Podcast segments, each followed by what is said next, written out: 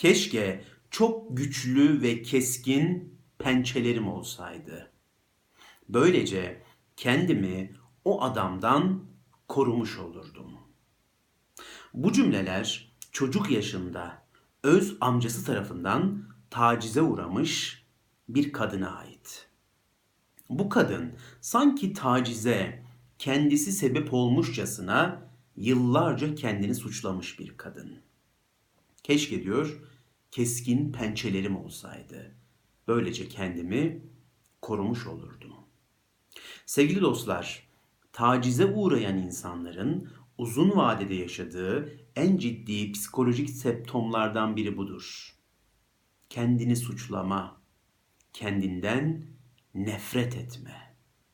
Bu insanlar tacize sanki kendileri neden olmuşçasına kendilerini suçlarlar. Kendilerinden nefret ederler. İçin için içlerini yer bitirirler. İşte biz psikoterapilerde bunu kırmayı amaçlarız ve travmatik vakalarda tacize uğramış insanların şu cümleyi kurmasını amaçlarız. Ben suçlu değilim. Bu olayın suçlusu ben değilim. İşte bu cümleyi kurmaları o travmatik vakalarda bir kırılma noktası oluşturur. Ben suçlu değilim. Bu cümleyi en iyi şekilde kurmayı başaranlardan biri hiç şüphesiz Ayşe Tükrükçü. Ayşe Tükrükçü de maalesef çocuk yaşında öz amcası tarafından tacize uğramış bir kadın. Videolarında bu tacizi ve bu tacizin hayatını nasıl etkilediğini cesaretle anlatan bir kadın. Ben tacizi, taciz sonrası yaşanan psikolojik semptomları, tacize uğramış insanların psikolojilerini çok iyi biliyorum. Eğer siz de bu psikolojinin ne olduğunu merak ediyorsanız ve bilgi sahibi olmak istiyorsanız Ayşe Tükrükçü'nün videolarını izlemenizi tavsiye ederim. Açıklamalar kısmına onun videolarının linkini bırakacağım. Oradan ulaşabilirsiniz. Evet, tacize uğramış insanların psikolojilerinin ne olduğunu az ya da çok biliyoruz ve onu hissetmeye çalışıyoruz. Öte yandan bir de tacizi yapan insanlar var. Tacize neden olan hasta beyinli insanlar var. Onları buna iten ne? Bilinç altlarında ne yatıyor? Hangi psikolojiyle bu pis işi yapıyorlar? Sevgili dostlar, her şeyden önce şunu söyleyeyim. Biz literatürde çocuk istismarına pedofili diyoruz. Pedofili demek cinsel isteklerin bir çocuğa yöneltilmesi anlamını taşıyor. Peki bu insanlar kimler? Elbette yetişkin insanlar, 30'un üstünde insanlar ve genel olarak 40 ila 70 yaş arasındaki insanlar. İçimizden insanlar. Böyle fark edemiyoruz çoğu zaman. İçimizde yaşayan insanlar. Bazen bir öğretmen, bazen bir komşu, bazen mahallemizdeki bir esnaf, bazen bir akrabamız. İçimizdeler. Kendilerini çok belli etmiyorlar aslında. Onun yanı sıra bilişsel yetileri gayet yerinde. Zeka seviyelerinde hiçbir problem yok. Bunların yanında anormal şekilde asosyal bir yapıları var. Yetişkinlerle iletişim kurma konusunda çok beceriksizler ve bu konuda yeteneksizler. Genelde bu tarz insanlar. Pedofiliyi gerçekleştiren insanlar. Peki bu pis eylemlerini nasıl yapıyorlar? Dedim ya bilişsel seviyeleri yerinde diye. Bu pis işi iyi bir şekilde planlıyorlar. Plan yapıyorlar önce. Kurbanlarını seçiyorlar. Daha sonra güven oluşturuyorlar. İşte çocuğa adres soruyor mesela. İşte diyor ki şu market nerede? Biliyor musun sen? Hani beni oraya kadar götürebilir misin? Para veriyorlar, şeker veriyorlar, çikolata veriyorlar. O güven olayını tesis etmeye çalışıyorlar. Bakın çok sistematik hareket ediyorlar. Planlıyorlar bunu adeta. O güven oluştuktan sonra, istedikleri ortamı elde ettikten sonra korkutma taktiğine geçiyorlar. Tehdit ediyorlar. Seni öldürürüm. Kardeşini öldürürüm. Ve çocuklar korkuyor haliyle. Hatta tacize uğramış çocuklara sonradan araştırmacılar böyle bir araştırma yapıyorlar ve tacize uğramış çocuklara soruyorlar. Neden sesini çıkarmadın? Neden işte bacağına vurmadın, tük- tükürmedin yüzüne? Böyle çeşitli sorular soruyorlar. Ve çocuklar ne diyor biliyor musunuz? Korktum. Çok korktum. Bir şey yapamadım diyorlar. Evet, korkuttuktan sonra o tehditlerin ardından ortam oluşturduktan sonra o pis eylemlerini gerçekleştiriyorlar. Sevgili dostlar tabii bunu anlatmak öyle çok kolay bir şey değil. Bunu anlatırken bile ben çok rahatsız oluyorum. Nihayetinde bunlar bizim çocuklarımız, bunlar bizim yavrularımız. Hepimizin çocukları. Bunları anlatmak çok zor. Yani bunu anlatması bile, bununla ilgili konuşmak bile o kadar rahatsız edici ki. Çok zor bir şey. Evet. Bu pis eylemi yaptıktan sonra, bu pis eylemi gerçekleştirdikten sonra bazıları kurbanlarını öldürüyor. Neden peki böyle yapıyorlar? Çünkü geride herhangi bir delil bırakmak istemiyorlar. Öldürmeyenlerse eğer çocuk bunu ailesine anlatamamışsa ki anlatamıyor çoğu zaman. Çocuklar çünkü sözel ifade edemiyorlar o yaşta. İfade etmeye de çok korkuyorlar. Veya ifade etmişse, belli etmişse de ailesi bunu diyelim ki inkar ediyor. Böyle durumlarda da bu insanlar bundan cesaret alıyor ve bu pis eylemlerini devam ettiriyorlar. O sessizlikten cesaret alıyorlar. Evet, kurbanlarını bu şekilde seçiyor ve bu pis eylemlerini bu şekilde gerçekleştiriyorlar. Peki gelelim şu soruya sevgili dostlar. Neden bunu yapıyorlar? Küçücük insanlara bu kara lekeyi nasıl çalıyorlar? Hiç mi vicdanları ve ahlakları onları engellemiyor? Bunun için size üç tane sebep sayacağım. İlk ikisini biraz formalite icabı sayacağım ama esas üçüncüsünün üzerinde duracağım. Birinci sebep şu. Dedim ya bu insanlar anormal şekilde asosyaller. Yetişkinlerle hiçbir şekilde iletişim kuramıyorlar.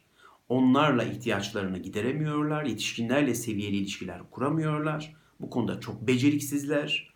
Ve bunun verdiği yoksunluğu daha kolay ulaşabildikleri, daha kolay kontrol edebildikleri küçük çocuklara yöneltiyorlar. Ve bu şekilde de güya o sosyal yetersizliklerini kapatmış oluyorlar. İşte yaşlı insanların bunu neden yaptığını bu açıklayabilir. Daha kolay ulaşıyor çünkü çocuklara. Çocukları daha kolay kandırıyor ve onlara onlara onlardan bu isteğini kendince daha kolay gideriyor. Maalesef böyle kötü bir durum. İkinci sebep şu. Cinsel tacizde bulunan insanların büyük bir oranı çocukken cinsel tacize uğramış insanlar. Evet, bu size şaşırtıcı geldi mi bilmiyorum. Enteresan değil mi? Çocukken tacize uğramış bu insanlar ve yetişkinlikte bir başka çocuğa bunu yaşatıyorlar. Yaşamış, bunun ne olduğunu biliyor, belki acısını bile çekmiş ama bunu bir başkasına yaşatıyorlar. Bunun bir sürü psikanalitik açıklaması var. İşte yani bir sürü şey sayılıyor. Güya bunlardan biri şu, çocuklukta yaşadığı bu acı deneyimin bedelini, cezasını yetişkinlikte bir başka çocuktan çıkartıyor falan filan. Yorumların bir önemi yok. İkincisi de bu. Bu insanlar çocuklukta tacize uğramış insanlar. Onların da böyle bir geçmişi var. Gelelim üçüncü sebebe. Üçüncüsü de şu. Çocuklara cinsel tacizde bulunan insanlar bana göre değerlerden yoksun insanlar. Ailelerinden hiçbir değer alamamış insanlar. Şöyle bir insan asosyal olabilir. Yetişkinlerle iletişim kurma konusunda çok beceriksiz olabilir. Cinsel ihtiyaçlarını karşılayamıyor olabilir. Ama değerleri varsa, biraz ahlakı, biraz vicdanı varsa asla ve asla küçücük bir çocuğa cinsel amaçla el uzatamaz. Bunu asla yapamaz. Değerlere sahip bir insansa bu. Değer nedir sevgili dostlar? Değer nedir? Bunu bir örnekle anlatmak istiyorum. Şimdi siz çocuğunuzu büyüttünüz. Koca bir adam oldu. Bir yerde çalışıyor, bir yerin başında bir müdür. Ve önüne bir dosya geliyor. Dosyaya imza atacak. Öyle bir yetkisi var ve onun imzasıyla da o dosyalar işte uygulamaya geçiyor falan filan. Ve siz de oğlunuzu odanın içinde gizli bir kamerayla izliyorsunuz. Oğlunuz dosyayı incelemiş. Dosyada eksikler var. Onaylanmaması gereken bir dosya. Oğlunuz onaylamayacağını söylüyor dosyayı, imza atmayacağını söylüyor. Ama tam o sırada masaya içi para dolu bir zarf bırakılıyor. Bunun ne anlama geldiğini hepimiz az ya da çok biliyoruz. İçi para dolu bir zarf. Tam o esnada diyorum ya siz de izliyorsunuz. Çocuğunuzun ne yapmasını isterdiniz? İki seçeneğimiz var. Ya o zarfı elinin tersiyle itecek ya da o zarfı kendine doğru çekecek. İki alternatif başka yok. Ne yapmasını isterdiniz? İşte bu basit hareket değerdir sevgili dostlar. Siz eğer çocuğunuza değerler eğitimi vermişseniz, bir çocuğun zihni milli ve manevi duygularla doluysa o zarfı elinin tersiyle iter. İşte bu değerdir. Bu kimliktir, bu şahsiyettir, karakterdir. İter onu. Ama eğer siz ona o değeri vermemişseniz, o şuuru vermemişseniz o zarfı kendine doğru çeker. İşte o zaman artık halinizi siz düşünün. Bu değerdir. Merhamet, yardımseverlik, kardeşlik, sorumluluk, empati, çocuk haklarına saygı, yetişkinlere, yaşlılara saygı bunların hepsi değerdir. Peki bu değerler nerede verilir? Ailede verilir. Ailede verilemeyen değer hiçbir yerde verilemez. Siz çocuğunuzu en pahalı kolejlere de gönderseniz, çocuğunuzdan, çocuğunuzun en pahalı eğitimleri almasını da sağlasanız o değerleri veremezsiniz. Değer ailede verilir. Bizim psikoterapilerde çok kullandığımız bir söz vardır. Şimdi Türk dizilerinde de bu çok kullanılan bir cümleye dönüştü. Biz deriz ki ailenin ve annenin doyuramadığı bir çocuğu dünya doyuramaz. Ailenin, annenin, babanın veremediği değerleri dünya veremez. Çok zordur bu. Çok zordur. Temeller orada atılır sevgili dostlar. Adamın bir tanesi babasına diyor ki baba bir işe girdim ama aldatıldım. Maalesef aldatıldım. Yine dolandırdılar beni. Bir sürü para kaybettim diyor. Baba ne cevap veriyor biliyor musunuz? Benim oğluma da bu yakışırdı diyor. Benim oğlum aldatılır ama asla aldatmaz diyor. Görüyor musunuz değerlere bakışı? Görüyor musunuz değerlere verilen önemi? Evet sevgili dostlar, değerler eğitimi çok önemli. Şimdi kızıyoruz değil mi? Kızmakta da çok haklıyız. Her türlü küfür etmekte de çok haklıyız bu çocuk istismarcılarına. Her türlü protesto hakkımızı kullanmakta sonuna kadar haklıyız. Vicdansızlar diyoruz değil mi? Ahlaksızlar diyoruz. Bir şey soracağım. Vicdanları var mı acaba? Ahlakları var mı acaba? bir insanın şu kadarcık ahlakı varsa, şu kadarcık vicdanı varsa küçücük bir çocuğa cinsel amaçla el sürebilir mi? Asla süremez. Asla. Sevgili dostlar, aileler çocuklarının beyinlerini milli manevi duygularla, milli manevi düşüncelerle ve hissiyatla doldurmuyorsa, çocuğuna değerleri aşılamıyorsa, beynini o değerlerle doldurmuyorsa, o çocuğun beyni öyle ya da böyle dolar. Çöple dolar, pislikle dolar. Ve siz bir insanın beyni çöple doluysa o beyinden çöpten başka bir şey alamazsınız. İçi çöp dolu bir kaba elinizi soksanız, bir şey almak isteseniz elinize ne gelir? Çöp gelir. Bir insanın beyni çöpse size vereceği de çöp olur. O yüzden biz anne babalar olarak, eğitimciler olarak çocuklarımıza değerler eğitimini en güzel anlamda aşılamak zorundayız. Başka hiçbir seçeneğimiz yok. Başka hiçbir alternatifimiz yok. Ben bugün çocuğumu kendisini tacizcilerden koruyacak donanımlarla yetiştirmek kadar onu tacizci olmayacak bir insan olarak yetiştirmekle de sorumluyum. Bu çok önemli bir şey. Ve bu nasıl mümkün? Değerler eğitimini, vicdan ve ahlak eğitimini ona vermekle mümkün. Ve bu biliyor musunuz? Top yekün bir mücadele. Bu sadece sizin, sadece benim yapacağımız bir şey değil. Top yekün hepimiz bunu yapmak zorundayız.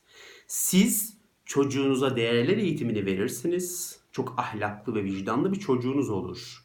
Ama ben o eğitimi vermemişsem, benim çocuğum ahlaksız ve vicdansızsa gelir senin çocuğunun beyazına kendi siyahını çalar. İşte o yüzden bu hepimizin sorumluluğu. Topyekün herkes taşın altına elini koymakla sorumlu. Herkes çocuğunu en iyi şekilde yetiştirmekle sorumlu. Bunu bir kişi bile aksattığında işte ortaya bugün gördüğünüz gibi bir sürü sorun çıkıyor. Evet sevgili dostlar, size bu videoda tacize sebep olan insanların bilinçaltlarında ne yaptığı ile ilgili bilgiler aktarmaya çalıştım ve en önemlisi de değerler konusu üzerinde durmak konusunda gayret gösterdim. Dinlediğiniz için teşekkür ederim.